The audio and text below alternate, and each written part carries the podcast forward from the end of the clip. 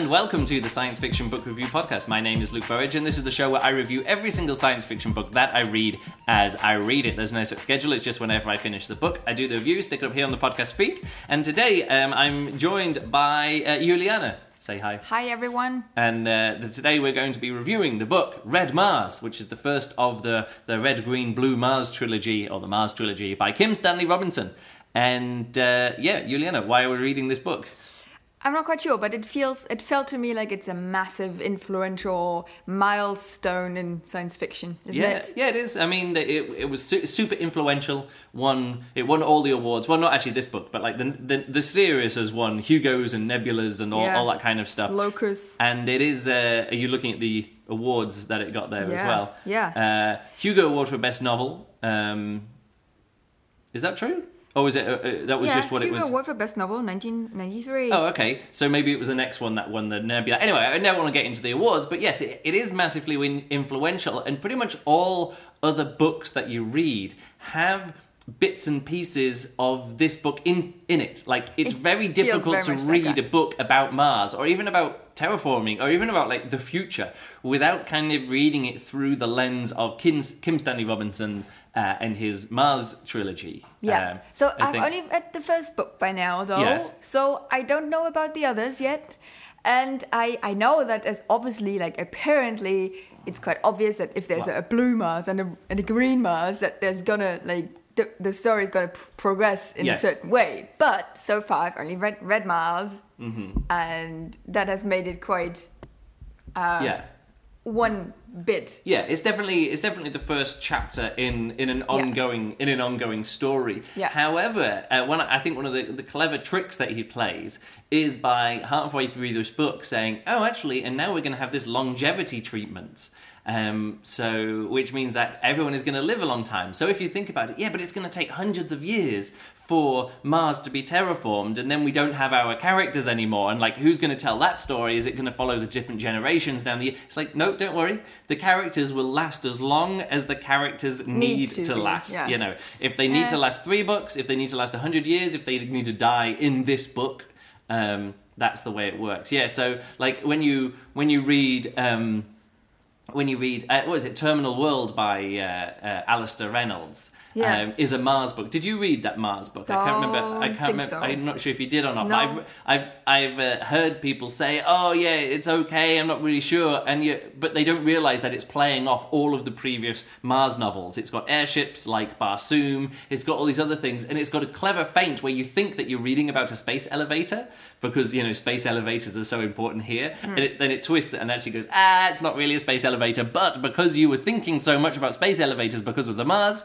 connection here um, even though I don't think it mentions Mars in the whole of the novel. Anyway, it's very clever. But that kind of book, like a whole novel by uh, Alastair Reynolds, Terminal World, kind of relies on people knowing um, the history of Mars exploration and the future of Mars exploration, kind of as set out in Red Mars, Green Mars, Blue Mars. You know, that's how influential this it's book is. It's definitely like lots of lots of influences in later books where things are just uh, stated as being okay. This is this is uh, this is the way it goes. Yeah. comes back to what uh, what is described here in this book. Yeah, like It se- it's like, a seminal work. yeah. Yeah, it feels like you know when we, we we listen and watch The Martian. Yeah. and a lot of things that happen there are kind of like the base the basis of that. Yeah, it's kind is- of predicated on this is what it's going to look like. yeah, exactly. And everything that uh, is described in Red Mars, the way the terraforming works, the way the world works, the way Mm. we, we we still don't really know how humans would work on Mars. Yeah. But it is so like thought through, and this is like the concept. Okay, this is the way it uh, it's gonna be developed, and this is how Yeah. humans uh, interact and behave on Mars. Maybe.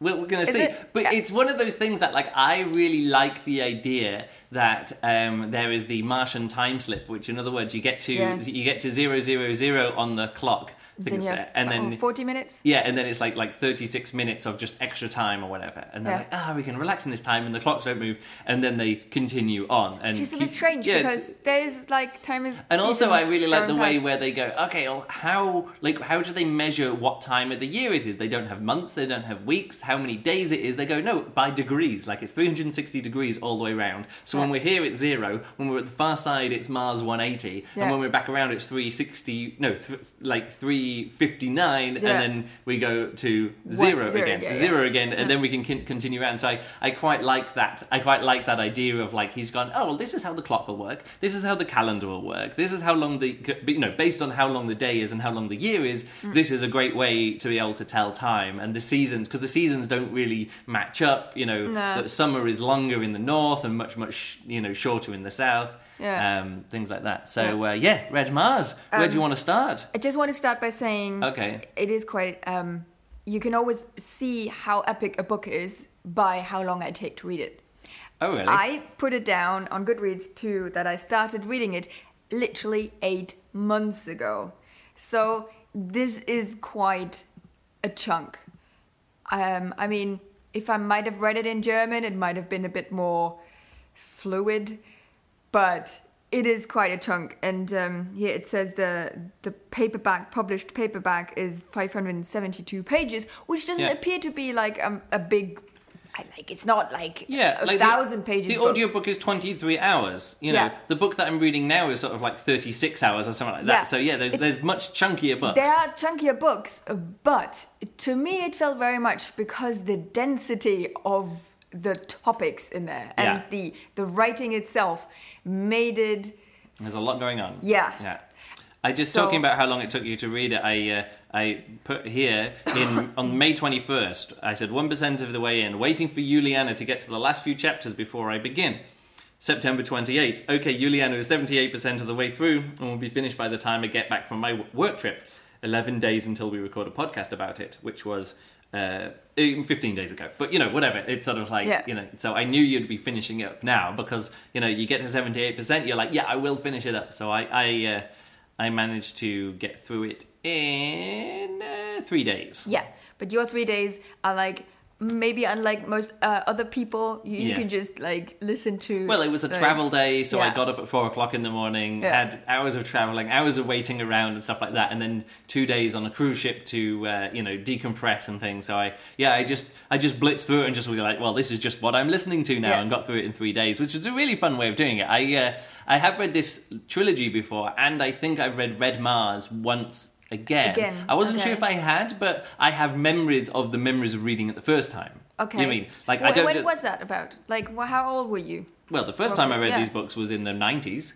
Yeah. Uh, oh, when- it came out in '93. yeah, so, the first, I probably read these books in like 97, 98 or something like that. It was when I was at college when I would just like literally read every science fiction book that I could find in the library and I cleared Yeah. out two different libraries, Barnard Castle Library and Darlington Library, um, of all science fiction books and a lot of fantasy books as well. I would Yeah. just, I would just keep going with series and, until I uh, got through a lot you, of them. And you read it as like because at that point, I guess the trilogy was out in one. Yeah, yeah, yeah. It was like it was all uh, out. I think the full the, the full trilogy. Actually, I have the the Wikipedia page here. So yeah, the full the uh, full series was out by 1996. So yeah, I was I pretty much st- probably started it around about 97, 98 yeah. and finished it probably around about 97 98 i remember my father read it as well and he was Oh. he was really into the uh, i think it was my father anyway he was really into the uh, the space elevator scene Okay. um uh, section in this in this first uh, Right. in this first Do you remember how your feelings were about the book when you read it first time?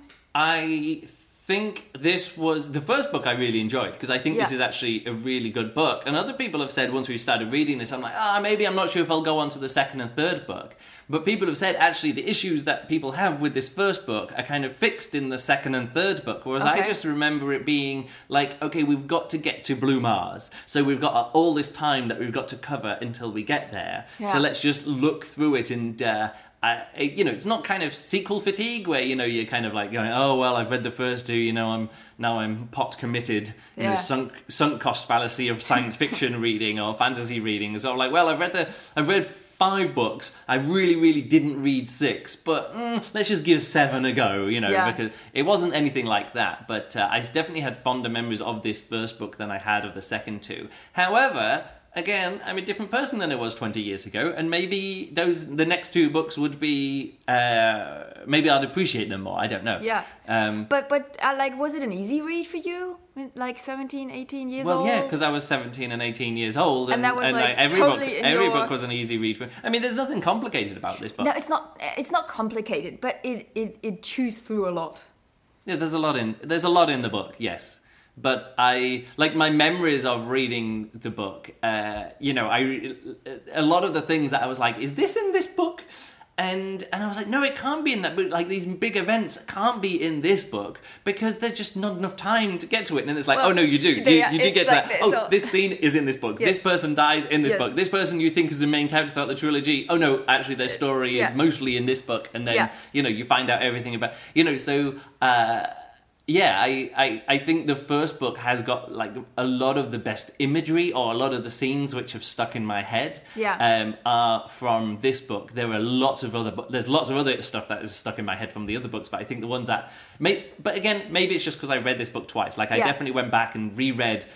Uh, Red Mars. Yeah, so it's now the third time. Yeah, this was the Yeah. third time I read it, so maybe that's why this book is stuck more in my head. So maybe I will get on to read uh, to Green and Blue Mars as well. Yeah, I'm not sure Well, I think I will continue. the space mirror stuff, which is mentioned in this book, it gets it. it that, that's a, Space mirror. well, you know, when they say, oh, when when the uh, when the the sailing the sail ves- sailing vessels come over from Earth, Yeah. and they say we park the mirrors in Oh. orbit um, to shine extra light on, Yeah. on the mornings and the evenings Yeah. or something like that. Yeah. You can park, you do these orbits and stuff. Yeah. Anyway, the space mirrors, there's a lot more that goes on with them in the next books. Okay. There's more space elevator stuff that Oh, goes okay. on.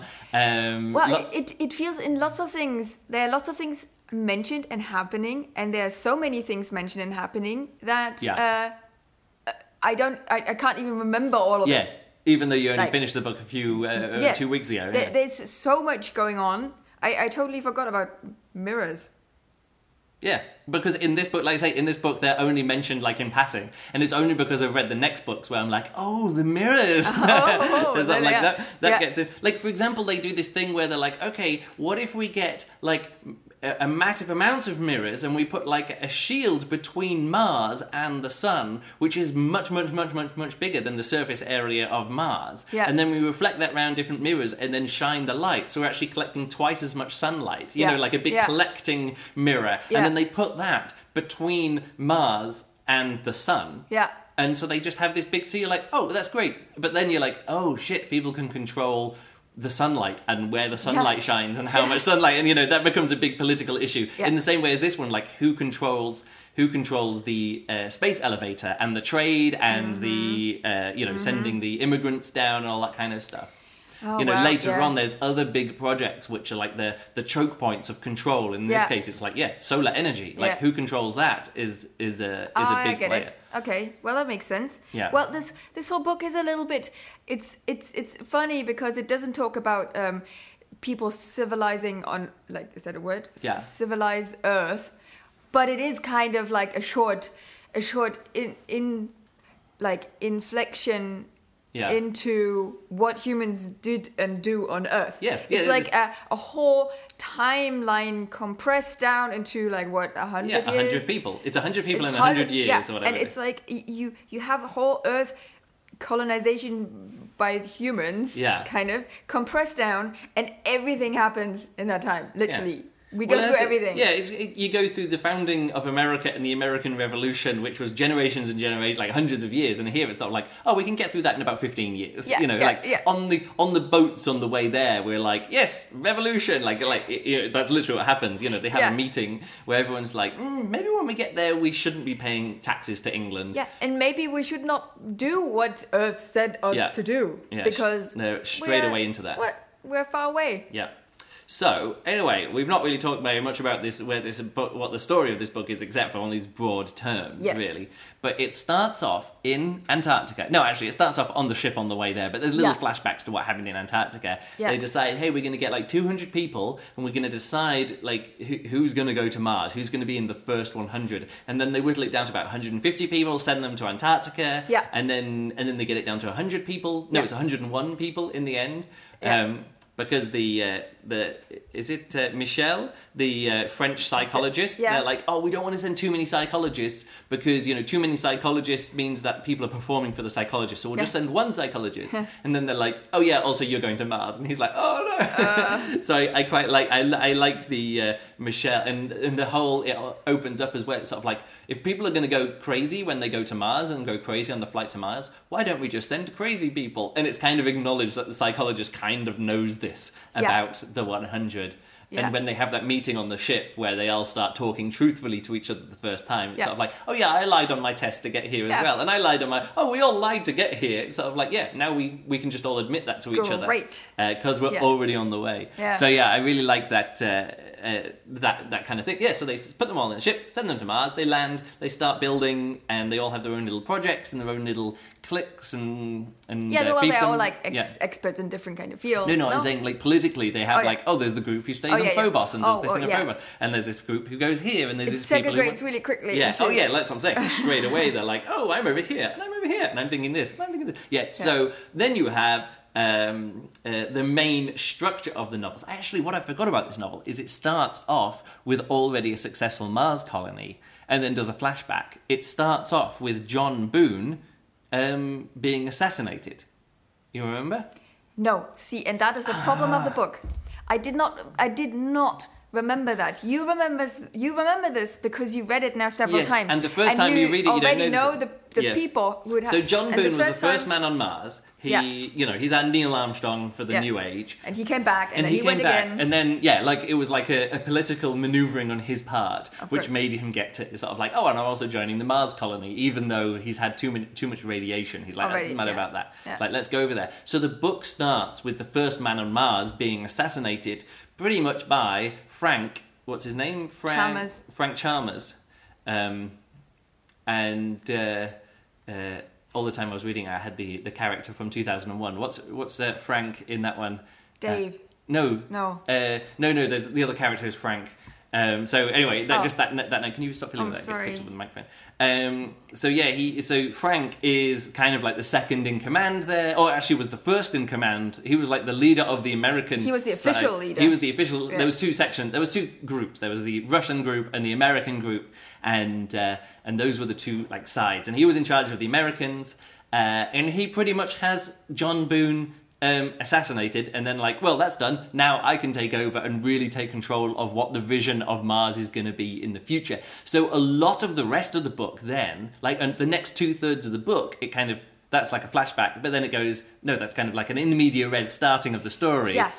And then he like he meets up with Maya and is like is like, oh yeah, what happened between us on that ship? You know, we used to have a thing, and he's sort of like, oh yeah, and like that, mm, it's not really going to work. So then you get a flashback to the start of all these relationships, Frank and John, who were friends in astronaut training school and stuff. But Frank did a more political thing, and John went off to be the hero in the first man on Mars. And Maya, who's in charge of the Russian side of the expedition, um, she is sort of like her relationship with Frank, and then her relationship with John, and you know this weird kind of Ongoing like triangle Yeah, it's, well, it isn't it really a love triangle. It's more of like power play. And uh, there's these great lines in the book where they said, um, you, you know, the, the saying, war is just the continuation of diplomacy by other means, um, which Okay. is uh, uh, a, I don't know, some Prussian guy, I think, said it or something like that. It says, war is just a continuation of diplomacy by other means.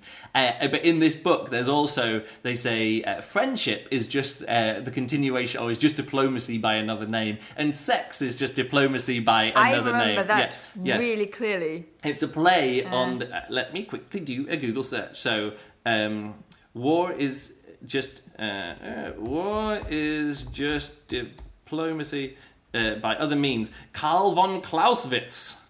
Um, The totally Philipp Gottfried von Clausewitz, Prussian war, uh, general military theorist. Hmm. Um, yeah, hi- his uh, uh, war is the continuation of politics. Oh, the continuation of politics by other means. So yeah, Uh, so it, it's a play on that kind of this word to say, look, if you have only hundred people on the whole planet, the politics is going to be informed quite a lot by personal like relationships and Yeah, well, sexual is, relationships th- and this is what humans alliances are. and humans cannot separate that, especially if you're only hundred people. Yes. you cannot separate out politics and uh, personal, uh, like Yeah. You can't set, if there's only 100 people in the whole world and in the entire world politics is down Yeah. to what 101 people are going to be doing. Yeah, sex is going to be like who's having sex with who seems like office politics and it seems like silly soap opera stuff. But if that is the entire world, that is then a lens that you have to see politics through. Like Yeah. if the only person that the leader of the Russian uh, group can like have sex with, which does then she doesn't have power over someone, like you know that whole kind of thing, sort of like that. You know who's got the who's got the power in a relationship is that you know that's why any teacher with any student is like no no no no it doesn't even matter like if it's a university and everyone's an age you can't do that because there's this power indifference. Yeah. And she's saying well the only person who's on my level is John or is Frank. Frank. like that, and you just go oh okay, and then you're like oh that's now going to have. Mm-hmm. That's now going to have an impact on the next 100 years of Mars history. Yeah. So when you're reading it, you're like, ah, it's just sex stuff, it's just relationship stuff, and what's this? You know, what are it? Why are we spending so much time about who's sleeping with who? And then as the book goes on, you're like, oh right, no, actually, that first chapter of the book s- told us why this was so important because people are later going to be assassinated over it, and it's going to change the course of world history. Yes. in the future. And you see, this is where my problems start because when you start a book and you don't know the people yet, and it Mm. starts like it started off with all this like okay, uh, th- that person get you don't have uh, uh, in your in in your head. It's not uh, like a chart yet where Yes. who is what person, where is what Yeah. person standing. Why So- is it important that this person's Exactly. sleeping with this person and, or not? And why is it important that Yeah. like I did Frank kill John?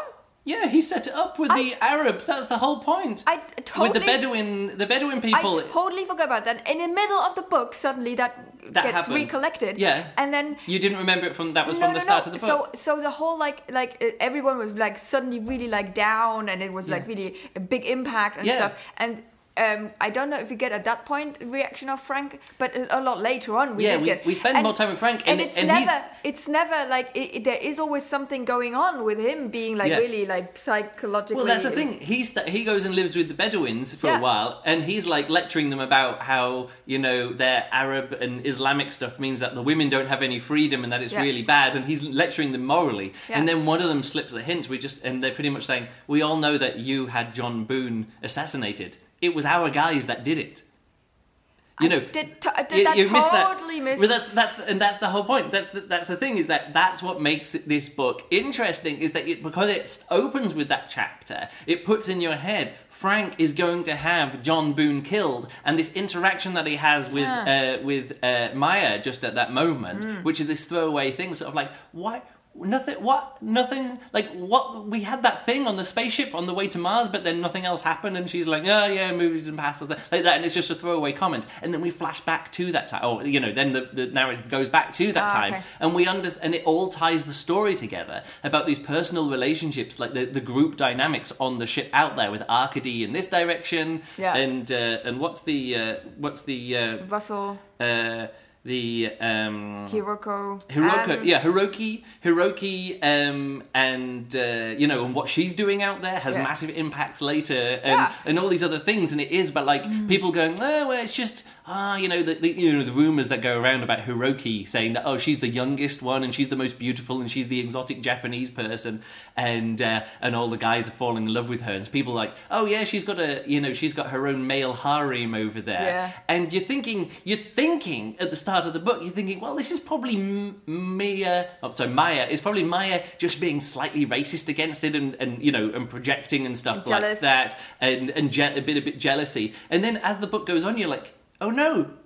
She really does have a harem, and she really does have sex ceremonies, and this is now the basis of what they're setting up with this new Mars religion and things like Yeah. this, and that is also going to change the course of Yeah. the f- future of this. So what I really like about this book is that there's some things which are totally on the surface, Yeah. and then there's lots of other things which are, are true, like which we hear rumors about, Yeah. but are actually true, but we don't get to know them until we get the point of view. Like when we get Michel's um, point of view, Yeah. he's invited in. He's like, "Where are these children coming from?" Yeah. They're like, "Oh, people have been having people have been having children this whole time," and he's like, "Oh shit!" And then they all just leave with him, and you don't hear about them for another another three hundred Like- pages in the Oh book. yeah, yeah, of course. And and that's the I'm. What starts off as you think of just in like the basis of um, future politics of Mars is based on the inter, interpersonal relationships which started in Antarctica, and we Yeah. really come into focus when they're in the in the on the on the spaceship over there. But I think it's only when you have read the book before and you then read about the spaceship trip, you're just like, oh, the whole book is here in these Yeah. first two chapters. And I think as a first-time reader, Yeah. Well, I think he tries to, get. do that. I think he's trying to hint at that with that opening chapter, which is Yeah. the in media res, uh, you know, in the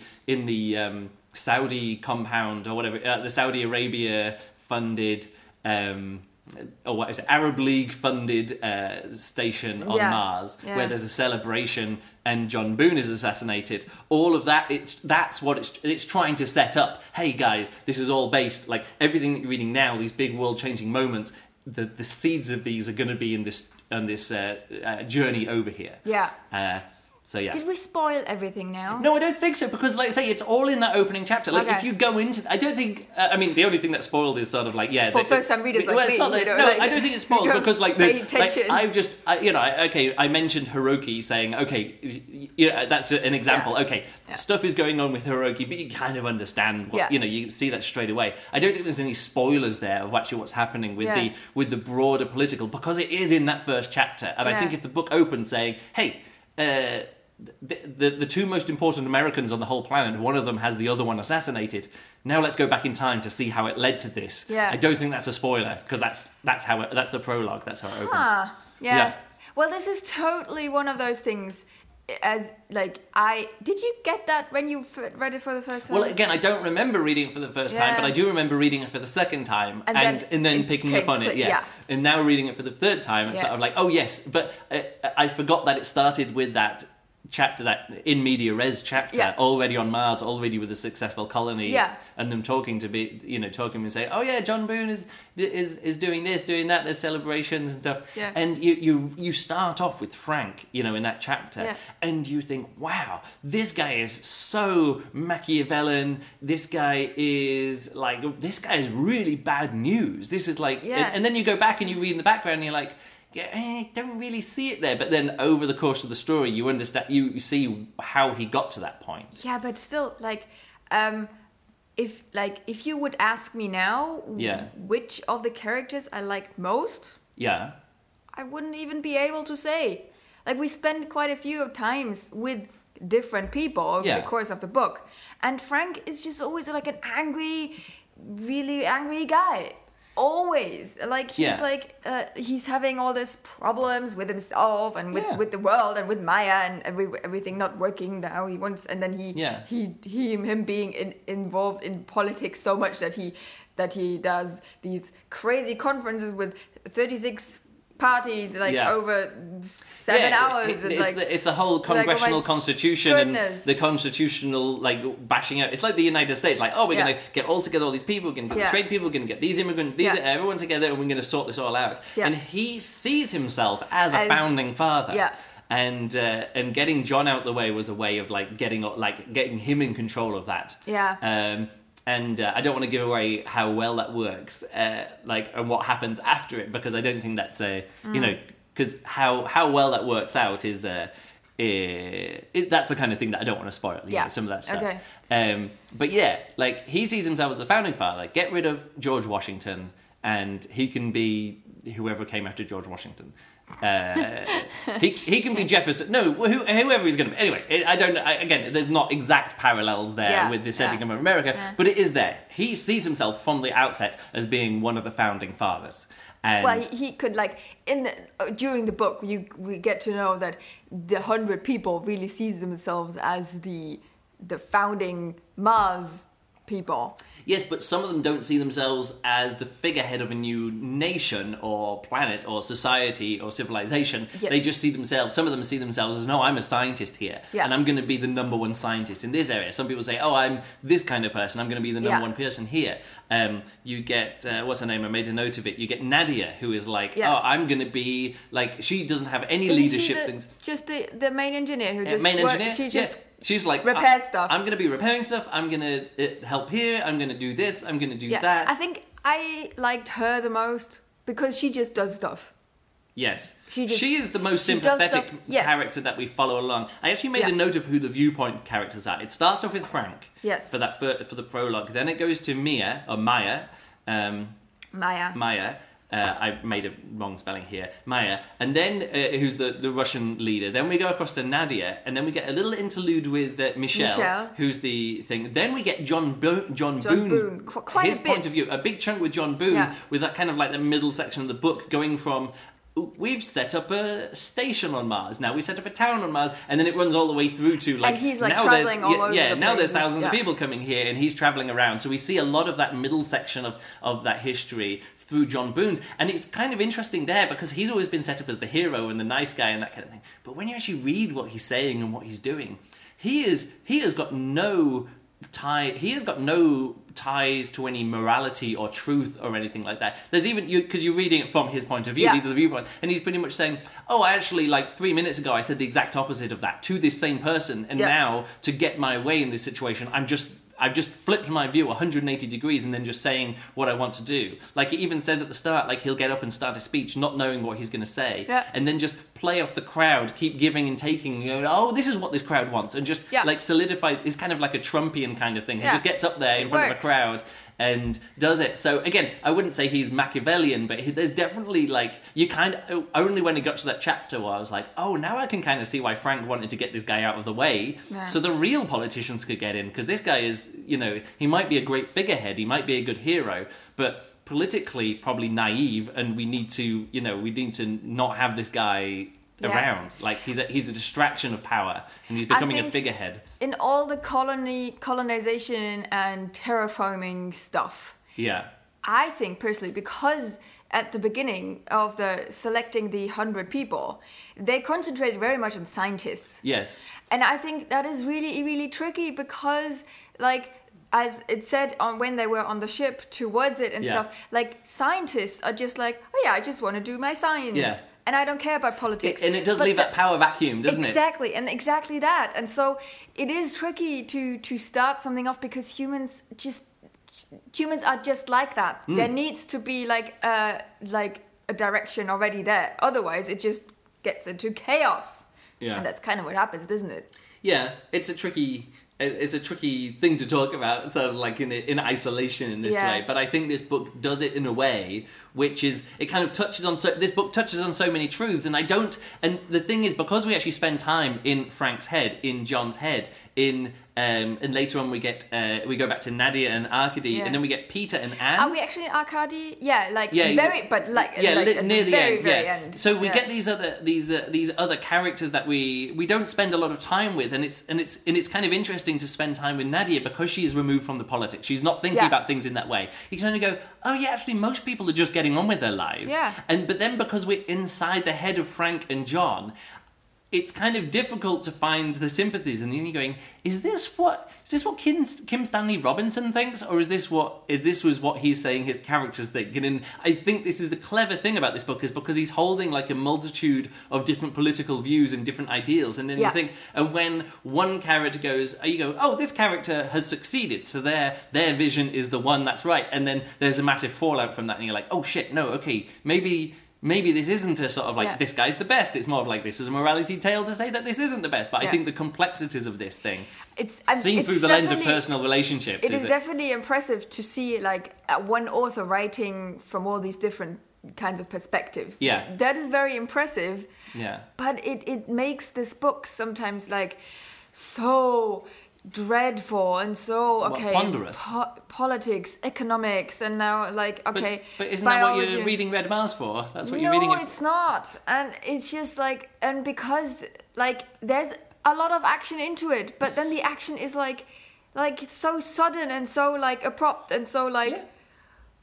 Uh, violent and like here it is the action here's the action you've been waiting for the last 200 pages boom there it is okay and now we are going on uh, and then uh, what it was a whoa wait a second what was the action just now oh okay well it's already gone Yeah. this is how i felt with this book Yeah.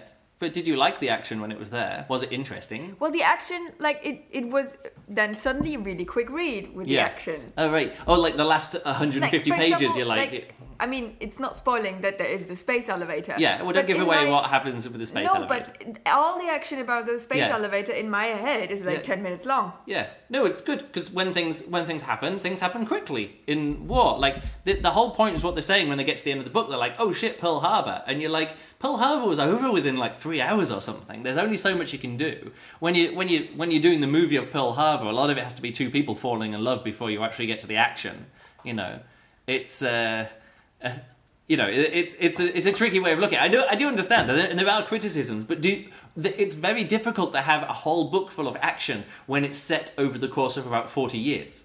That's Yeah. the thing. Like within the span of forty years, any individual event or adventure or action or war or battle or um, natural disaster or anything Yeah. like that is a is a flick is a, is a tiny little bit that goes by. You Yeah. know? it's a little blip. But sometimes I wish it would be just a little bit more like um, concentrated or like focused on one thing, Yeah. and other things play around the big planet. But because we follow so many people being on different parts of this world, Yeah. it's getting so widespread that it is like it, it has so many different points going Okay. That But I sometimes wished I would have spent like some time um, more with uh, the world building, like when they actually built some stuff, like Yeah. when they actually did. But that's the thing when you when you actually get to it, you can say, "All right, we could have a whole novel just set on with these first few people here." Like it could be Yeah. the first hundred, and this the whole novel could just be them on the on the journey over there. And the thing is, it lots of science fiction authors have done that. You know, it's sort of like Yeah. put everyone in a capsule in a generation ship, send them to another planet or another star, and just tell the story about what happens along the way. And then the story ends when they arrive, or something Yeah, like that. this book. Or there's The Martian, which is Ju- sort of like lots of action set on a very small like time scale with one person in one place. You know? And I totally understand why people do that what this because book this book yeah, is kind of like seven books in one. But I don't think it is seven books in one. I think there's seven char- I think it's the stories of seven characters in one. But I don't think it's I don't think it's seven books in one. No, I but think there's this is the a very potential of seven individual things. no, but this the one told. the one story that he wants to tell is this one story. Yeah, but there's so much going on that I would actually would like to have spent more time like Yes, but then the book would have into. been really, but then really it's like long. A, blah, blah, blah, it's like okay, this is here, now we're this, and now we're gone. Okay, you've heard about this, now we're somewhere else. Yeah. And I sometimes wanted to have known more about those windmills. I mean, we do spend quite a bit. I think the about windmills are quite important. And the they're- windmills keep coming back and back. And They back. do, but- windmills are like the Chekhov windmill in the in this book. Like, so I'm like, keep mentioning these windmills. What's important about these windmills? Yeah. And then later on, it's like, ah, these windmills keep coming back Yeah. a lot. Yes, anyway. I know. But like there are different topics that I would have just loved to spend more time with, and then it is just like with the uh, um, yeah with the assassination in the middle of the book, where it actually happens. It's not Yeah. like a a, a, view backwards, uh, but it's like okay, and then it's like whoa, wh- what? Yeah. It's just the second book, the first book, 23 hours and 51 minutes. The second book, 27 hours. And the third book, 32 hours. So they get longer as They they get go on. All right. But I mean, that, off, that you know, that Yeah. inflation happens, I guess, quite But it bit. is quite dense and intense. To me, that book was very intense with all the topics. You have like politics, you have relationships, you have um, economics, biology, philosophy. Yeah. Oh my goodness, like so much philosophy in this book. I mean, Yeah, it but- is. It but- needs to be there, but But here's the thing, like the the what this book is is that. That's the, that's the tricky thing. Yes. It's sort of like it, he isn't trying to write a short novel or a novel which only concentrates on one event or one thing. He's he's writing a sweeping, um, terraforming Mars political epic. That is Yeah. what the book is. I know. And I think if you're going to write that book, like what could he have done different to if he wanted to write that book what could he have done differently to this book to make it to make it better a more successful version of what he was trying to write by concentrating more on individual events and spreading things out i don't think would make the book better it, because i mean it wouldn't make that book better it would make a different book, which might be a better book. But then we probably just read The Martian, and we both really enjoyed The Martian because you know, oh, let's just concentrate on the technical setup of the original base. It's sort of like, Yeah, yeah. well, we could just read The Martian, you Yes. know. but what I'm saying here is that he has, in one book, he has built this whole uh, universe. What people like, you know, Peter F. Hamilton is spending, oh, I don't know, like 12, 20, 20 novels by now in this one universe where things happen, and. Yeah. And people like do read this. Like it's not Yeah. like people would never like. Yes, but that isn't the that that isn't one novel, and that Yeah, exactly. each novel has its own focus and each novel has its Yeah, own thing. and- so you can you can yeah you can from uh, uh, an entire series of novels Yes. you can get the overall picture that this is giving you Yeah. in 500 pages. Exactly. So And that's I the thing. Of like, that. what you would prefer this book to be spread out over? Yeah, but that's but then, then you just read Game of Thrones. What? If you want long, if you want like seven No, no, no, books no, about no. one political regime, Yeah, the, no, I'm not interested in the political aspects. I'm interested, like, if I but that's have, what this book is. No, this book yes, is like exactly. only about politics. exactly, and I would have loved to have like, okay, this is the one book in the series about the politics side of it, and this is the one book about the whatever side of No, but the thing is, is that in this book, the personal relationships are politics. Where they land on the pol- on the planet is politics. The way that they literally they, they even have the conversation. The shape of the buildings that we're building is politics. The layout of the I rooms know. is politics. Where people go and who they work with is politics. That's the entire message of the book. You can't say, "Oh, let's have a let's have a a, a novel about the setting up of the base," but that's not the political story. The message no, of no. this book is Okay. the shape of the rooms. Like saying, "Let's have a round room with everyone's room facing into this middle area," Yes, and nobody I know, has. I know, like- that, but that was that. That was all happening just on the trip there. Yeah, exactly. It, it gets dropped immediately. no, like, it doesn't get dropped. They yeah, they even have conversations later on. They say, "Well, I guess a square is as good as a thing, and this big thing is there, and at least all everyone's cabin is." Like they're saying, "Why does the captain have a bigger cabin than everyone? He doesn't Yeah. need the extra space. If there's enough space for everyone to have a cabin the same size as the captain's, why doesn't everyone have a cabin the same size as the captain's? We've got space here. Yeah. Like, oh no, his has to be bigger." Why does it have to be bigger? It's just a signifier. Yes. When you've got unlimited space and resources, everyone should, you know, that kind of I thing. get that. Yeah, so why do you say, oh, you want that to be separated from the politics when the issue only comes up, the size and the base and where it is and the location, the different groups that people split off to, is only brought up because it's political. I'm not saying this should be separated. I'm not saying You just said that. No, You just said that. A book with the uh-uh, politics and a book with the setup and a book with the personal no, relationships. No, no, this is not the way that I mean it. I mean it more like you have then and you have different books about the same things happening all in this one thing, but not like literally the whole world and all the topics. No, but I think the strength of this book is because it's so focused on because it is so focused on the politics, because it is starts off with this political action, this political assassination, with Frank just saying, "Oh, great, he's out the way now. I can be in charge." It frames the entire thing in terms of politics, and if that was spread out over seven books, it would lose the focus of what it takes to set up a utopian society, what it takes to set up a new nation, what it takes to set up a new civilization with new rules, with new economics and new politics. It would it would dilute all of that down to what is an intent from what is an intensely political book.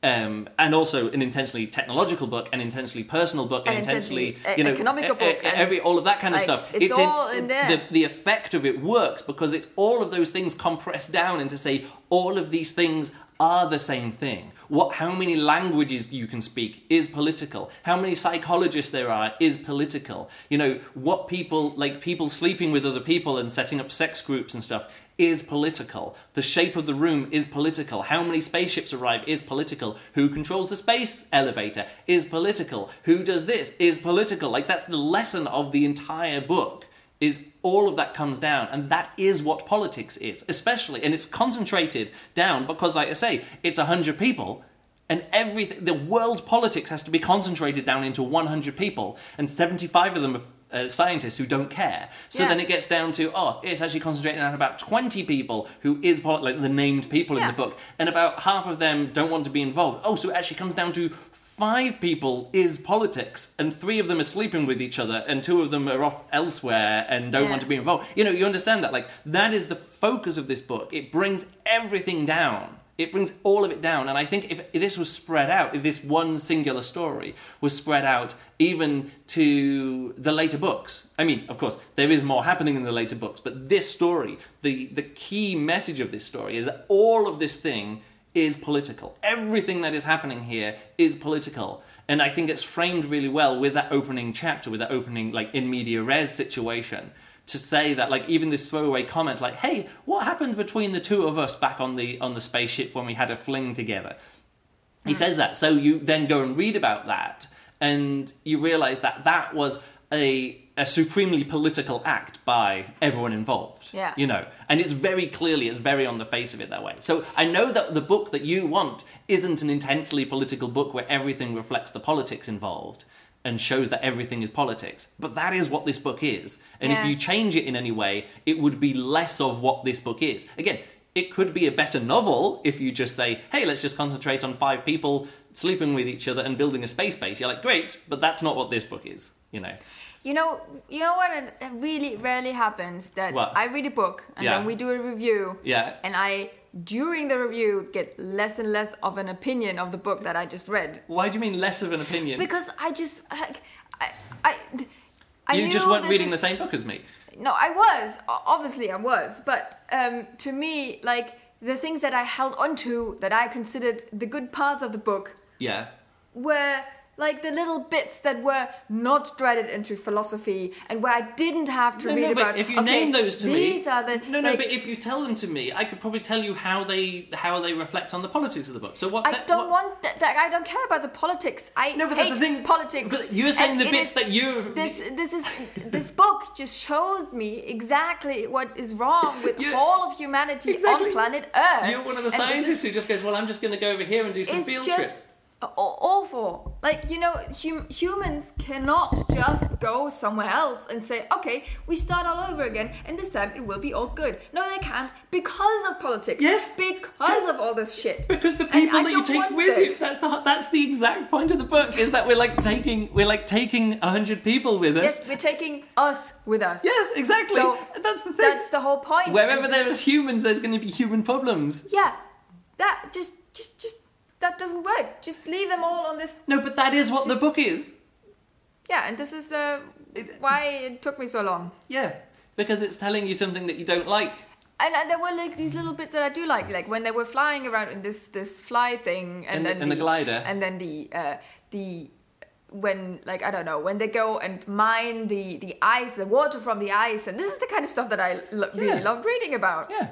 And then there was more like, uh, and then Yeah. everything went down. But okay, well let's just talk. Well, let's just talk about the what what that is. Like it's it's resource extraction. It's like who who we had the conversation yesterday about global warming and how it's going to take a you know it's going to take a uh, a war footing for the world, not to build tanks and trucks and jeeps and stuff, but it needs to be in the same way that in the Second World War people said, okay, we're controlling the economy, everyone is going to build uh, bombers and tanks and ships, and everything is going to be talked around the war effort. That's what we need now is to say, all right, all car manufacturers, you just have to in two years' time only sell battery cars, and that means. But that's going to take, too much effort. It's sort of like, but does it going to take more effort than like defeating Germany and Japan in the Second World War? Because that's the kind of thing that we need, that change, you know.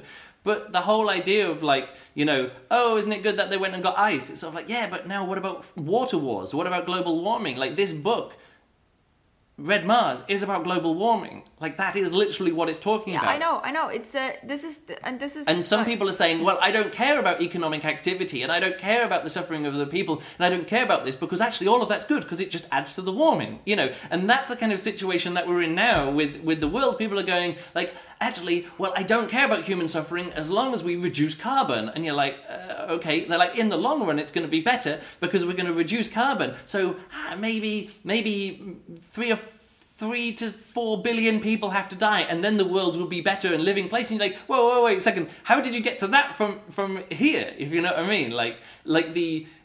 It's just a, it's a difficult way. Like there's like this this Mars being terraformed is like almost it's like a mirror image of uh, of the shit that could go down on Earth due to climate change, and it's in Mars. It's in Red Mars as well. They're watching the TV things, and they're like, "Hey, nobody's mentioning Mars on the news." It's like, no shit, because the Earth is falling apart. Yeah. You know, Yeah. Earth needs terraforming. Then, There's like, if water wars and stuff like that going on. Big part of that whole politics structure problem thing is not only that they, the hundred people are there on Mars, is also the big old Earth politics Yeah. being there and Yeah. still like it, it's being like yeah, yeah. influenced like if that would be cut off if there would be like okay Well, that's what they try and do at the end. That's that's the whole point of what happens at the end. They're I- like, "Hey, we've got to cut ourselves off. We've got to set. We can't deal with Earth's um, population overflow. We can't deal with Ear- all of Earth's problems coming in this direction all the time and interfering with us. We've just got to get on with our own world." So yes, there is an isolationist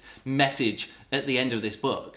Which we don't really have, we can't really be isolationist in the modern world because Yeah, you know that's global issues are global issues. globally and that is i think the problem with your uh, analogy to the second world war.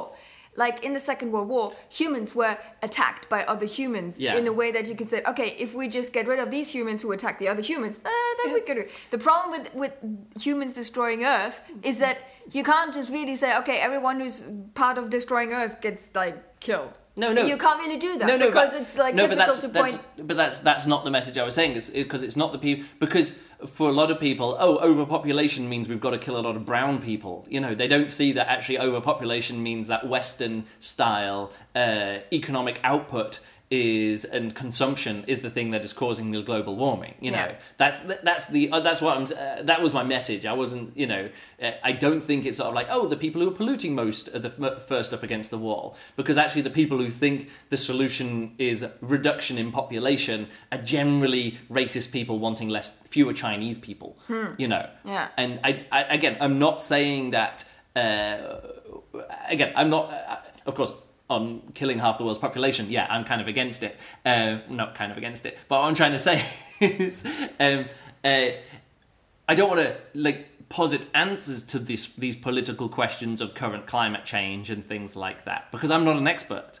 yeah And unfortunately, I'm a bit like you, are going, oh, I don't want to just stick my fingers in the ears about Donald Trump and voting rights and all that kind of stuff. Like, it doesn't help at all. But we do. There does need to be a massive crisis before. Well, I'm not saying there needs to be, but there needs to be even the the credible but we know threat of a that massive. there needs to be because this is how human history works. Yeah, there's a big crisis, there's and a then big there's- crisis, and then, and then something comes out fallout, of it, and maybe it's to the better, or Yeah. maybe not. We yeah, don't know. not. But again, like how many hurricanes have to hit different places? Like how many cities have to be flooded and swept away in flooding and things like that?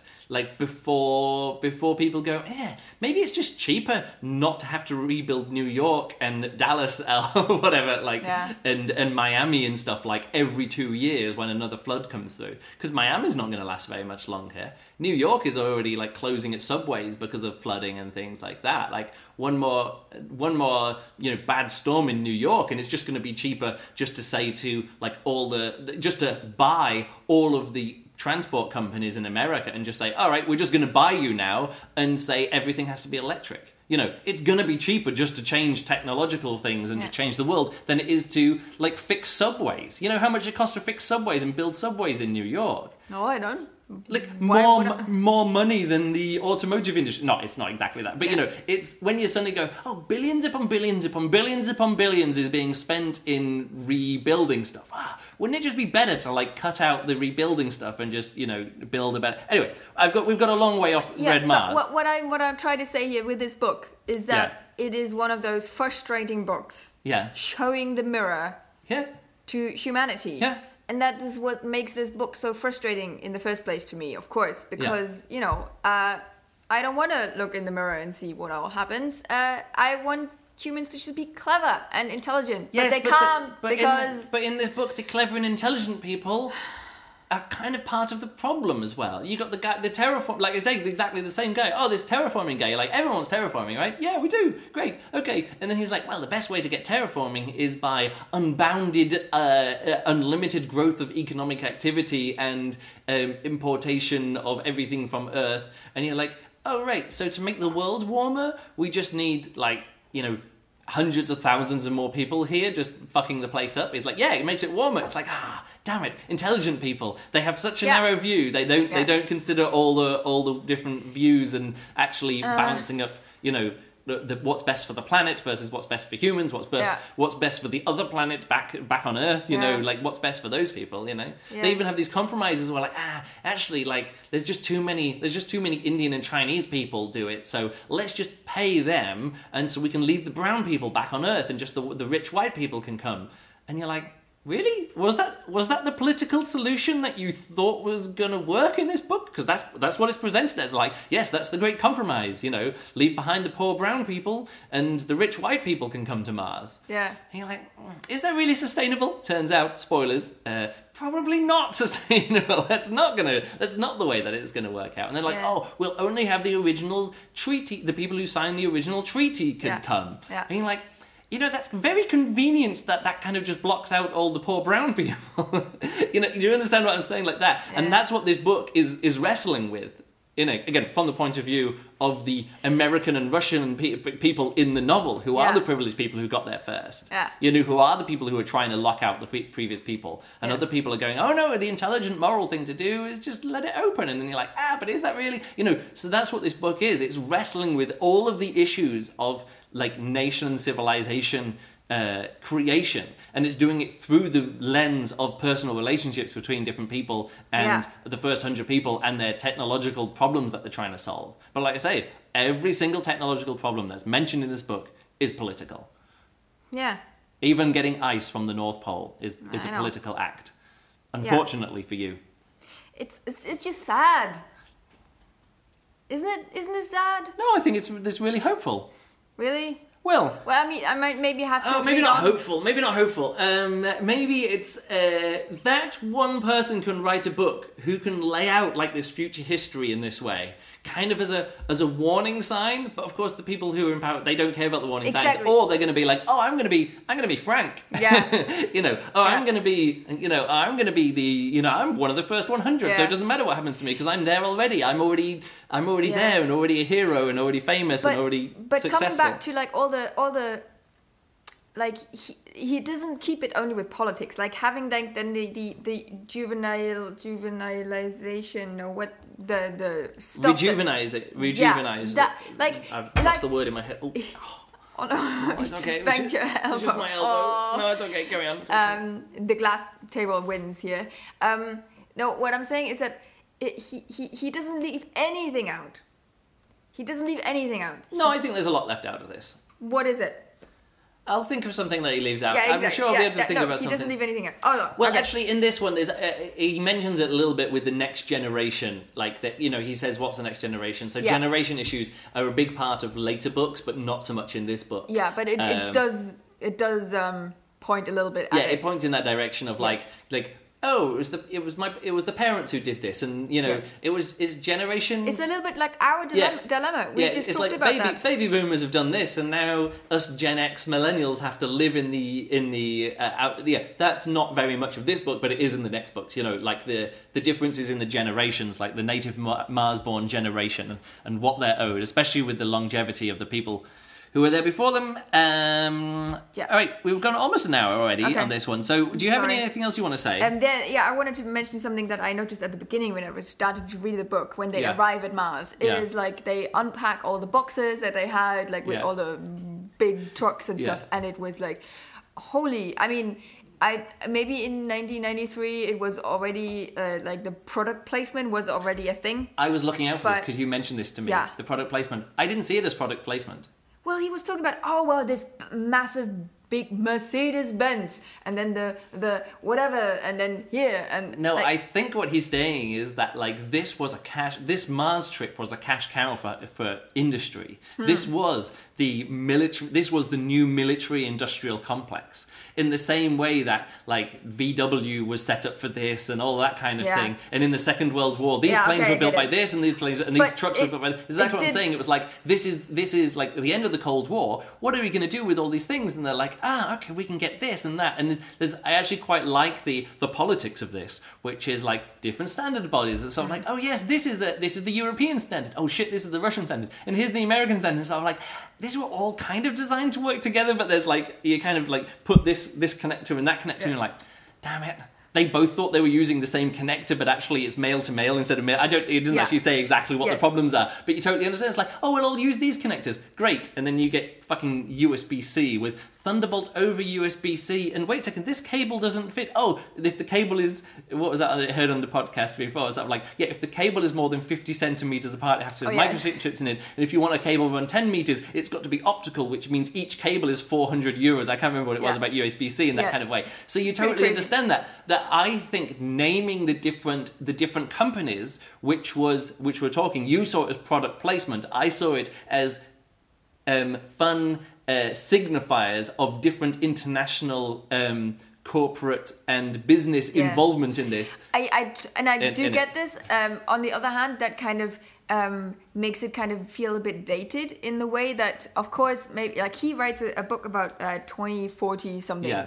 Right? So Yeah. it's it's like really in Uh, 20, 2026 was when the Ares uh, Ares leaves, Earth. Yeah. yeah. So okay. that's when so, it starts. But uh, that kind of is one of those things where it's still things like, okay, these companies will still mean something in that point. Yeah, but And we watched we watched do. 2001 and uh, Pan was it a Pan Am flight Am to flight. the to the yeah, to the moon? Felt like suddenly really funny. Yeah. Um, but uh, Mercedes still exist. I think the other companies that I yeah, mentioned. There's one. exist. There's one thing that I Ah. really struggle to understand, What and maybe that? you can help me. Okay. There was this um, the dirigible. di- Oh, yeah, dirigible, dirigible, yeah. dirigible, Yeah. Um, was the biggest ever made, a planetary model built back in Germany by, and now the thing, Yeah. Friedrichshafen noch einmal. Okay, what's that? I don't know. Well, I don't know. Maybe at the time that was a, a, shipbuilding company, No, no, or no. an airship building. Friedrichshafen is a place. Yeah, I know. Yeah. Yeah. Noch einmal just means Another, once again. Yeah, an- another Friedrichshafen. That that doesn't that doesn't make sense. Yeah, but I don't know what That it is. doesn't mean anything. Did you Did- Google it? Yes, there is nothing nothing about this. Okay, maybe he was just making up it's a- not it's not it's not a company. It's not a thing. It's. n- But I think what he was just doing was, it was maybe he, he just, came up with the three, company. three German words. Friedrichshafen Noch einmal. It sounds really good. I'd like to an English audience. I mean, if Does you were it? reading the. Yeah, of course. Yeah, you, in no, the audiobook, like, you didn't understood stumble it. across that. No, I did. I looked at it. No, I heard it and I was like, what? But I was listening to an audiobook, so Yeah. it just went past. Yeah. It went past me, and I did understand it, but only after I was like, hey, what did he just say? Yeah, like exactly. that. yeah. Um, so but and then I thought like, does it's, this it's mean like anything? it's is like this like a, it's like once more Friedrichshafen or something like that, or you know, you know. Yeah, I, but I even don't know. I, don't- I don't know. I don't know. I don't know what it means. Anyway, um, I, I have some notes as well about the not about the writing, um, but uh, he. uh, oh, two two more notes that I made up here as well. Uh, uh, I didn't make up the narration. Let me quickly look who the narrator was. Um, narrated by Richard Ferrone, Richard Ferroni, whatever. Pretty good narrator. However, he had some key mistakes in pronunciation. Oh. Some of the names I was like, really? Is that how you're going to do that name? But again, I couldn't remember how they were written down myself. But then he says, uh, what was the things? He says, I'm going to. It was um, the the the gravity on Mars is less. How much less? It's 0.38 g's. You know, gravity, Earth gravity is. And he says it was uh, 0.38 g's, and I'm like, no, no, because decimals aren't 38 of anything. three it's point- it's it's three three eight It's not six 38. nine, it's whatever. 38 and stuff like that. And also, he was saying, and they went EVA. They put on the EVA suits, and I was like. EVA, and I was like, "Oh, EVA, EVA," and I've never heard EVA pronounced EVA before. He put on the EVA suits. So he Yeah. has he has taken he has taken an acronym and made it into an initialism or whatever Yes. whatever it is as well. He's turned it into so so there was a few and there, as I was listening through, there was a few things like that, more technical stuff. I was just like, Yeah. ah, he's he's not a he's not a science fiction or science nerd to know that it isn't EVA or It's- point yeah. three Even I know that. P38. Anyway, so as I was reading it through, the other thing that I did notice where they said here, where people go, the, uh, the American dollar follows. And that's when the American people were coming over there, like, oh, you know, I'm not being paid in local Mars currency, you know, the dollars are actually what's worth here. Yeah. And I like that that this was a book about the reduction in the importance of the American dollar, and now we're seeing it now with sort of like these new exchanges setting up between Russia and Europe. And Europe and China, China, yeah. specifically to exclude or specifically to set up a system where the world economy doesn't have to be based on the strength of the dollar or Yeah. everything flow through the dollar. So Yeah. I, I kind of like this, even though this was in the 19. This was this is a book of the 1990s because the dollar is so important. Yeah. Whereas in the future, the dollar is going to become less important, and even the current news. As I was reading this book, I was like, oh right, we're discounting, not discounting the dollar. We're we're not counting how much the dollar is worth between the central banks of China and Europe anymore. There's just going to Yeah. be a direct connection, and they'll work it out not by going via Yeah. the dollar. And and in this book, it is yeah more mentioned that um, they the scientists didn't want money. yes. There, there, there was Yeah, why do we need it- be- why do we do need we it? need money? Like Yeah. there's uh, yeah this whole thing of like okay we started we have the opportunity Yeah. to start something new. Yeah. And in the end, just, I don't know, it, just- it, the ties. just a signifier of value exchange is like really handy. Like every time, it's one of those things that of like if God didn't exist, humans would have to invent him. It's not like well, if money didn't exist, humans would kind of have to invent it. And it's one of those really tricky things that all the time you come to. It's like, like it's really handy to have a, a label on. And this is what this book they're talking about. There's so much in the book. Like what is money? It's sort of like okay, how can we measure how much work somebody does, which has a direct impact on the future benefit of the economy and environment and of Mars, which isn't tied to energy consumption or oil extraction, like Yeah. what it can be tied to. And that's a massive part of the book is sort of like, if we do have a currency, what is it tied to? And they're trying, how about we tie the dollar or the space dollar, Mars dollar to happiness? How about we tie it to how much energy output you do, like how well you terraform and things yeah, but like here that? it's like I, I marked some of that Yeah. exactly that. But this is economics, don't you see? It's this is our economics. Everyone should make their living, so to speak, based on a calculation of their real contribute con- Contribution. contribution to the human ecology. Yeah. Everyone can in- increase their ecological e- efficiency by efforts to reduce how many kilocalories they use. Yeah. This is how, um, this is the old southern argument against the energy consumption of the northern industrial nations. Yeah. So um, yeah, I think that the the the value of work and money and stuff like it, it can And be. some- there needs to be a flip at some point. Yeah. Especially in our current world because we can't keep tying economic we can't keep tying like economics to growth because growth just means more uh, resource extraction and use and energy Yeah. use and carbon output. That's what growth means. It means that however much we're doing now, we want to be doing more of it in the future and that's how the current world economics works and it's sort of like well, that might be able to work on Mars when more people are arriving every day and we've got Yeah. all these resources to use and output to do. But even there, they're saying actually we don't want unbridled uh, economic expansion for no reason except to concentrate wealth, like more wealth to fewer Yeah. people. Yeah. So yeah, it is right there. And again, even like oh, we don't want money is sort of like the most basic. It's the most basic, uh, like utopian ideal, and no, Yeah. and everyone has everything they want, and everyone's sort of like, yeah, but then how much is something worth? Like, if two people want something, how do you decide which one of them gets it? And you could just say, oh, give it, bo- give the, give that thing to both of them, and you're like, yeah, but like not everything is unlimited, and some things will be unique. Like some things will be unique in a way which is sort of like, okay, so who wants it more? And then sort of like, well, I'll spend this amount of time on on trying to get it, and this other people, you know, it's all that kind of thing which happens with you know concert tickets and stuff. It's like, oh, they're too expensive. It's like, well, of course they're expensive because if they make it too cheap, like the people who really want it wouldn't be able to get it, and then everyone will just be like, oh, put my name down for a ticket as well. Hmm. And you may get it, so it's a lottery. And then hmm. you're like, okay, so all these people got it randomly. Okay, so let's make it so people have to put more time in. So you get these phone queues of people call up on this amount of time. It's like, yeah, but I'm working all the time. But if you really want the ticket, you'll take the time. Hmm. You'll take the time off work. It's like, but I've got a kid. It's sort of like, well, you value your kid more than going to this concert. And you're like, damn it, we keep getting down to like, how do we, you know, like time is an infinite, is not an infinite resource. So just how much time you spend. So you go, well, why don't we put a like why don't we put a value on how much time it is and that only works if everyone has the same exact amount of time and the same amount of minimum wage because if everyone is working for the exact amount of money Yeah. you know then and then yeah so uh, it comes down to this kind of thing and, And, it that's what this book is philosophy and like, like- talking about like it all comes this down to everything that's the thing is know, everything is based on this Exactly, and this is why this book is so dense because it Yeah. comes down to everything. yeah And um, Uh, this is why I love reading, like, you know, Alastair Reynolds and Iain Banks, where they have just like the hedonistic system. Everyone just get do those, don't do what they want. This is what I want to hear. This is what I want to read about. I want to read about utopian. But like, you do understand that the ah. culture can only be that way because it's because it's exploiting the rest of the galaxy. Like it's this edge case.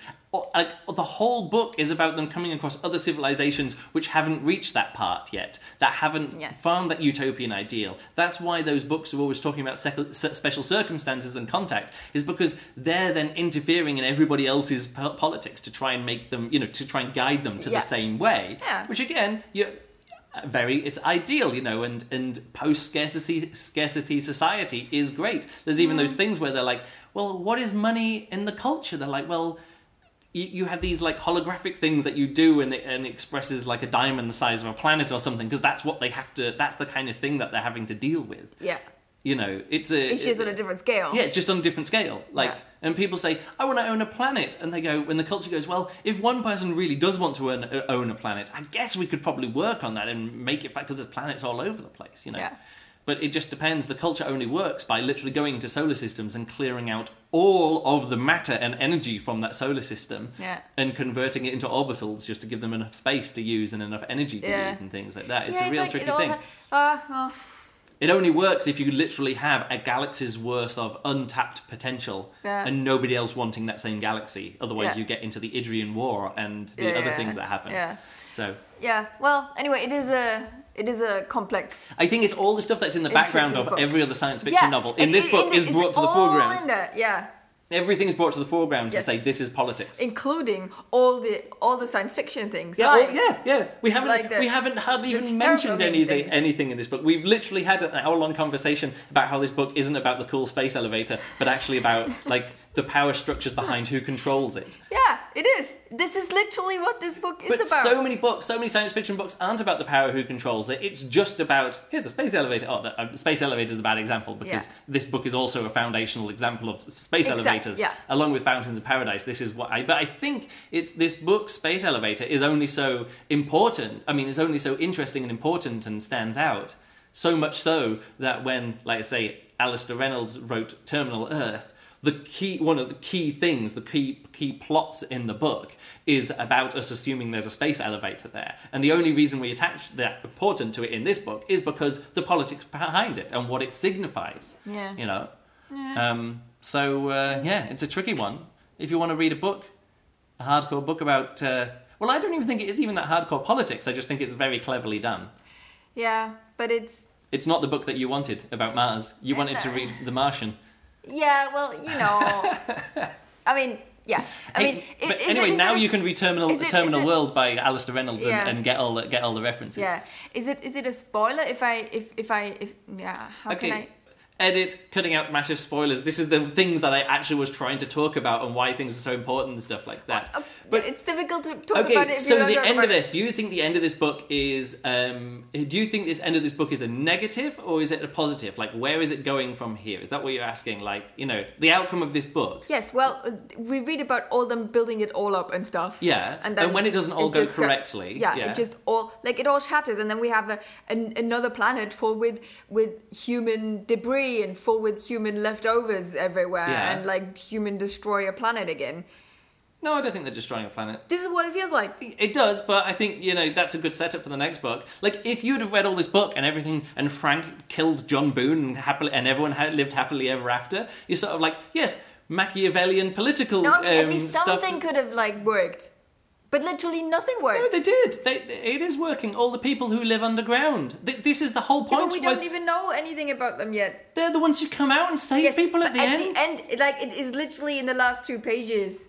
But that's the that's the whole point of this book is that that communal Hiroko sex th- Mars religion thing is the thing that is going to be the future. We c- that's the whole point of this book is that we can't always rely on Earth systems and Earth compromises and Earth money and Yeah. Earth technology and Earth politics. The whole book is we need to go a new way, and that's Okay. going to be Mars technology, Mars culture, Okay. Mars social mores, Mars life, Mars children. That's Yeah. what this. That's that is what part of this book is. But we don't know what that is yet because in this Yes. book, it's they're all doing that It's- behind closed doors. That's why I think it's such a great twist when Yeah. people say, "Oh, Hiroko, she's just got her sex cult over there and stuff like that," and you go, "Eh, it's probably just them being racist against the Japanese, good-looking Japanese uh, person, Biologist. a biologist."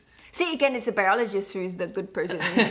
and then at the end, you're like, "Oh no, actually," you know, when they come in and say to Michel, "Like, look, Michel, you're the psychologist. You're really, you're totally out of your depth here. Come with us." And he's like.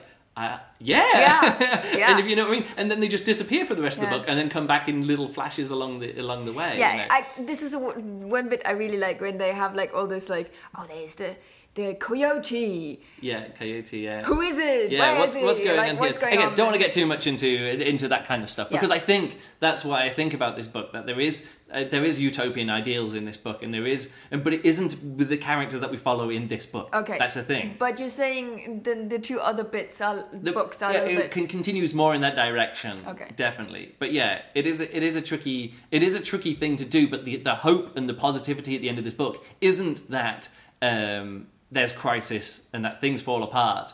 The, the hope in the end of this book is that actually all this, the, the, the entire rest of the book in the background other people have been doing everything and we Yeah. keep reading about it it's like oh this entire community just disappeared where Yeah. did it disappear to oh shit Nobody what's going on no, nobody Like, knows yeah so that loads of people disappeared. yeah, like there's there's probably there's probably half the population of Mars at this point Yeah. uh, unaccounted for in this book. We know Yeah. they're all down living down by the south part, uh, you know, Argaea or whatever it's yeah. called. Well, it's south, a massive planet, Yeah. right? So as, as a, there's no oceans, but the same landmass as all of Earth, like Yeah. dry land as all of Earth. yeah, Yeah. pretty crazy. So yeah, Africa plus North and South America plus Asia and Europe and Australasia and Antarctica is all collected together. Yeah. That's how much territory that they have. Anyway, so yeah, let's let's finish it up there. I think we've talking for an hour and fifteen minutes about this uh, about this book is probably enough, even though it's mostly Sorry been. it went in a different no, direction. no, I than you think this is good because if we'd have just been talking about, hey, there's a cool space elevator, like, like, how much can you really talk about this book? And I think that we have a difference of opinion, or not even a different opinion, but like a different perspective of what we're wanting out of science fiction. For me, Yeah. one of the great things about science fiction is you can say, hey, let's reduce world politics down to like six people. You know, for me, that is an amazing thing that you can do with science fiction when 100 people are going to Mars and only Yeah. 15 of them care about politics and only six of them have any control over Yeah. what's going to happen in the future. You know, that's why I read science fiction because you can have a world economics lesson condensed which you to get that lesson you don't have to read the entire history of world economics You and don't have to politics study economy. yeah you don't have to study economics and biology and politics and all that kind of stuff you can read a novel and go kind of understand I don't understand the solutions and I don't understand the intricacies and the subtleties Yeah. but I kind of understand that this thing can be a problem Yeah. yeah and how it can turn out so Yeah. yeah. I think that's what science fiction is for me it's not just about hey let's have a space adventure with a spaceship and some cool technology Yeah. and you're like oh fuck well that's just that's just silly military science fiction where they just go let's have two countries battling or two planets battling and you're like the economics doesn't make sense. Like how much energy does it take to get some spaceships from one solar system to the others and next solar system over? And then when they get there they're just going to have a battle and then like you like those kind of economic issues you just sort of like so much in the background but it's sort of like but space adventure and you're like okay. Yeah, yeah, yeah. It's like yesterday I when we get yesterday when we watched the Master and Commander, and there was all these different kind of things. You're like, so what are they doing there? How can one ship take the war to an entire ocean? It's like, eh, not really a war, privateers. You know, you know, you're kind of all those different kind of things. But you can like in that in that in the movie Master and Commander at the far side of the world, they say they even he even says at one point he says this ship. Is Is England, England, yeah. and it's sort of like, oh yeah, it is, because you've got all the working class people, and you've got some black people who may or may not be slaves, not quite sure what uh-huh. their position was in the thing were there as well. Yeah, Uh, didn't speak very much, and you've got religion, and you've got the class systems. Is what that, that whole thing is about class systems. Oh, yeah. With the, The- smallest person on the ship, yeah. this fourteen-year-old Lord something, Yeah, the son of Lord being one whatever of the like highest that. statuses. And he's that, and sort of like, oh yeah, when we leave the ship, you're in control. It's sort of like, oh shit, like a fourteen-year-old blonde kid with one arm. Yeah. It's like yeah, because he's upper class. You know, so when he actually says to them before that final battle, "This is England," you're like, oh, this is actually a great way to communicate what the what class system is. yeah, and and it also entire- shows it shows that. Uh, human society is like that from the highest point Yes. to up to the Yeah, to, tiniest. to the narrowest, the narrowest view on humanity is of like, oh yeah, but humans are still here, and it does, and it, and that's fine because it is actually, uh, it is actually a story about you know faith like this is Master and Commander. It is about faith and religion and scientific progress and exploration and war and politics and class, and it's all wrapped up in a two-hour, forty-minute movie. But also with lots of explosions and fun comedy and and, and good fight sequences and interesting stuff going on. You Yeah. know, so I'm not saying Master and Commander is science fiction, but it does the same thing. It's a great movie because it isn't just pirate adventure and you're Mm. like wait a second how does the economics of this you know when you actually watch pirates of the caribbean it doesn't matter how many sword fights there are Mm. those sword fights don't really mean anything whereas in master and commander it really meant something at the end Yeah. when like like who dies and who's fighting and who's Yeah. leading Yeah. really matters really matters because Yeah. that's england. That's Yeah. what england was. Yeah, yeah. you know and at the end who when the young kid leads that charge in through the hole they shoot Yeah. a cannonball through and like let's go this way. It's like that moment in the movie when you're like oh shit it's all going down. Like this is this is what the whole movie of this 14 year old kid who's had one arm at, like from the beginning of the movie all the mm. way to now. That is the thing which makes it but it only has any weight because he is because it is england.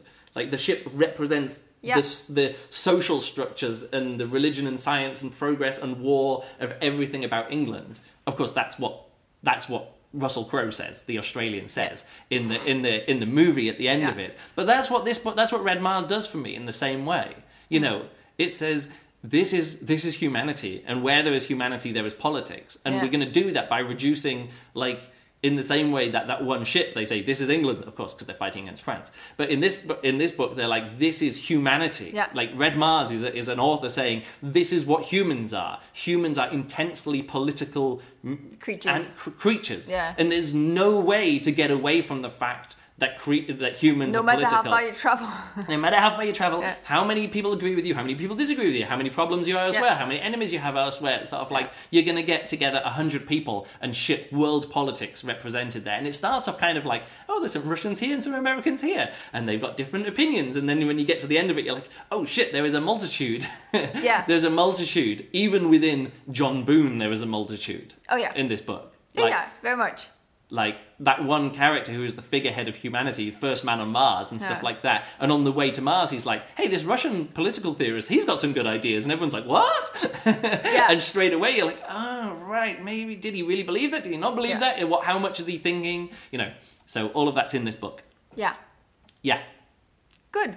So- how many? How many? How do you rate it? Oh, five stars. Five stars. Yeah. Yeah. Yeah, because uh, it again, I, I blasted through it as the audiobook in in four days. No, three three or four days or something like that. I know for you it didn't grab you in a way and it was a bit of a slog, but for me, this is what this is what science fiction is. I still give it. It's it not four. a perfect book. It, there's, I think there's actually a lot of issues If with you it. actually rated four stars What's that? on Goodreads. There are four stars. Uh, oh, I think that was a previous rating. Finish in under three days. I hope Jan is going to finish before I get home next weekend. Oh, I, that could have Twelve just days ago. yeah, but that could have been the rating from uh, earlier because I because I made a Oh, review, you okay. know. So I think I probably reviewed it Okay. before. I don't know. Anyway, Anyway, I, I still want to give it four stars because I see the the Well, gi- importance okay, and, let's give and it the 4.5 stars implication and this like it's everything is there. This is like it. This is like and for you that was often a negative, yes. but also a positive. Yes, because it is so heavy-handed, and because it is so important, and because it does show all the stuff, and it does show all of humanity. It doesn't. It doesn't mean that I need to like it, but it is true. Yeah. My watch, my watch just told me I should relax and do a breathing exercise. Yeah, you, you really, you really get, got into it. This. no, no, but I think it's important because these kind of things can impact you. Like, you know, they can they have a big impact on the like not just this book, but like the way that you read and the way that you live. I'm not saying that I'm living any differently because I read Red Mars when I was 17 years old or 18 years old. Yeah. But uh, it is. I know it's it's a it's. I think it's a formative book for a reason. And again, I'm not even saying it's the best book. I'm not even saying it's a, a well written book in all these ways. We haven't even hardly talked about the writing style and Yeah. things like that. And I think that some of the plotting and pacing is a bit off. However, for the book he was trying to write, I'm not sure what he could change to have a better book in that way. You go, Yeah. well, there's too much political discussions in it. I'm like, yeah, but that is what the book is. Yeah, yeah, and it's always really tricky to do and you that. can't do without the politics. That is the the, the sad truth. It's not the sad truth. That's It what is. the book is. Yeah, I know, but it is just. uh, No, but all the best things that in the world that have come along have come from political actions by people.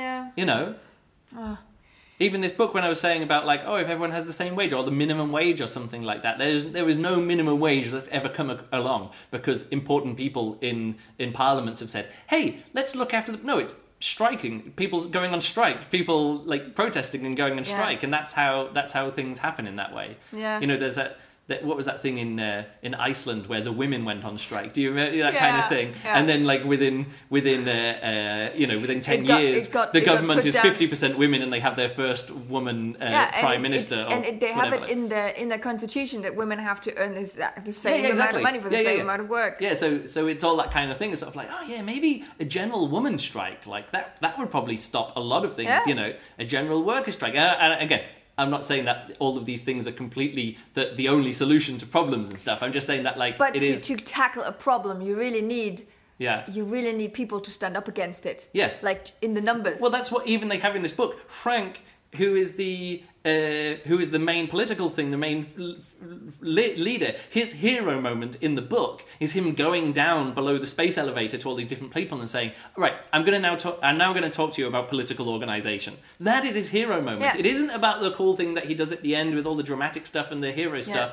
It his redemption is teaching the Teaching workers how to how to organize negotiate and organize Yeah. themselves. That's Yeah. the hero moment. Uh-huh. That's when Kim Stanley Robinson is sort of like, workers of the world, unite. You, Yeah. know, you can totally see it in his work. Yeah. There is, again, but also, he, he doesn't say, and it's going to be painless and you're going to get everything you want. It's No, sort no, like, no. actually, you got a 50 50 chance of everything going to shit. Yes. You know, so Yeah. I think that's a, you know, Yeah. a realist view of industrial workers' revolution of the world. Uh, but like condensed down into like Yeah, it's into, like, 20 the hours of audio. most concentrated concentrated version of the earth yeah, I've ever read. yeah. Anyway, let's wrap it up there. 4.5 Okay. stars. Yeah. Next book that we're going to read is um, the the thingy in time. Is Was it the oh, square Wrinkle, of time? Wrinkle in in Time. Square of Time. Huh, Why does square? Yeah, the Wrinkle in Time. I uh, started reading it, Yeah. uh, and then I had. I think you had. It was a nice session. You reading this book. To me. Yeah, to you me. said, "Hey, why don't you read the first chapter of this book to me?" So I did, and then you hadn't told me that you'd already read it, and you had chapter three already. So I read an entire chapter of a book to you. It was so nice. I yeah, really but, enjoyed that. Ah, but I thought. Anyway, so I lost it out of the library again, and now I'm really, really far back uh, in my hold. Um, what do you mean? It is like- it in back in your reading list? Back It, it, further in your it reading is list? back. Uh, it, I had to give it back. Uh, But like, you bought it, in was t- iBooks. Uh, yes. Oh, yeah, yeah, true. I, I bought it in iBooks because of exactly that moment. Because I'm on number seventh place, In the, in the list, waiting in to get it into the, back into the library? approximately twelve weeks of waiting. So this Yes. is why I then You just went- actually I bought it. So anyway, I, bought have it as well. I've read the first chapter. Juliana's up to chapter three or something. So this is a Wrinkle of Time. A book, a movie came out this year as well. So we're going to do a uh, a movie versus uh, Book. a book versus movie podcast. But what I would like to do actually is do half an hour talking about the movie.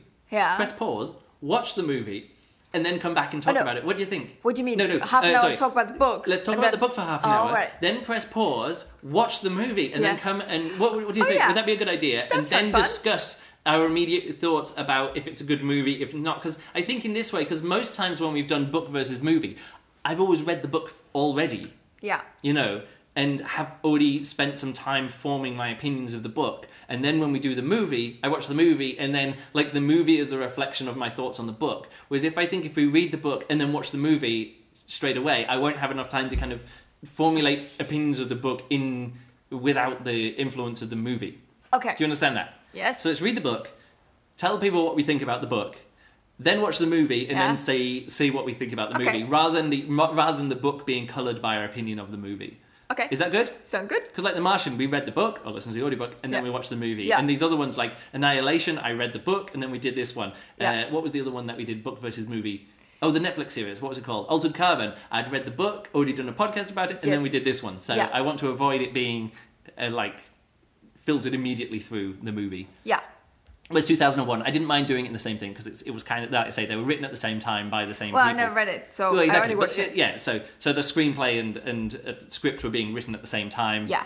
developed And by the you same You could definitely people. feel that. Yeah, yeah. Yeah. So uh, so I didn't mind it so much with that one. Anyway, uh, that'll do. It's like an hour and a half of podcasting. You can follow me on Twitter at Luke Bridge. You can follow Juliana uh, on Twitter as well. J U K U Berlin. U Yuku Berlin. Yeah. Juliana Kunzendorf Berlin. Also on Instagram. Also me on Instagram. Uh, On Goodreads. Goodreads as well. Yeah, become our friend on Goodreads. Oh yeah, let's let's quickly have a look what other people, my uh, friends, think about This. Red Mars. Oh, it's not loading. Let me Well, refresh. the Red community review says here for me it's like 3.58. Three point eight five. Uh, 3.85, yeah. Yeah, the uh, Q- uh, friends reviews are not loading on my page for some reason. So, Aw. So I can't see what friends think. No reviews are lo- uh, loading at all. I will give it two more seconds for this to load. I have Jeff with two stars. Mm-hmm. Another Jeff with Oh, here they four are. stars. Timo rated it three stars. Fred Hughes rated it four stars.